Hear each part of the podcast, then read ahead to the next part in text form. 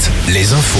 Denis Lebars, bonjour. Bonjour, après un mois de mars plutôt pluvieux, Météo France fait un point sur l'état des nappes phréatiques, des situations très inégales selon les secteurs. Le niveau des nappes est jugé haut ou très haut en Bretagne, en Mayenne, en Vendée, en Deux-Sèvres ou encore en Charente. Il est jugé modérément bas, en revanche en Anjou, en Indre-et-Loire ou encore dans l'Indre ou dans la Vienne. Les prévisions météo justement avec de la pluie, nous retrouverons un régime d'averses demain, averses parfois orageuses.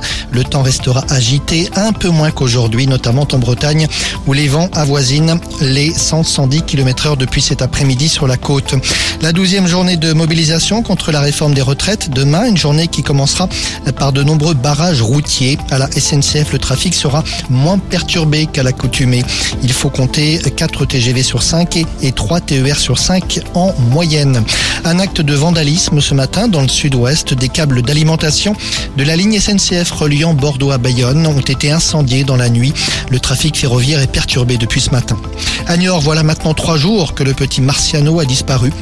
Le garçon âgé de 7 ans a disparu dimanche après-midi, non loin de la Sèvre niortaise, où les recherches se sont intensifiées, d'autant qu'une chaussure de l'enfant a été retrouvée hier, précisément à proximité de la rivière. La police a lancé un appel à témoins.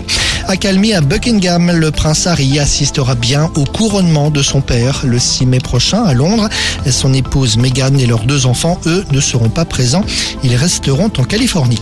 Un mot de basket avec un classique entre Le Mans et Limoges ce soir dans la Sarthe. Match capital dans l'optique d'une qualification pour les playoffs, la phase finale du championnat.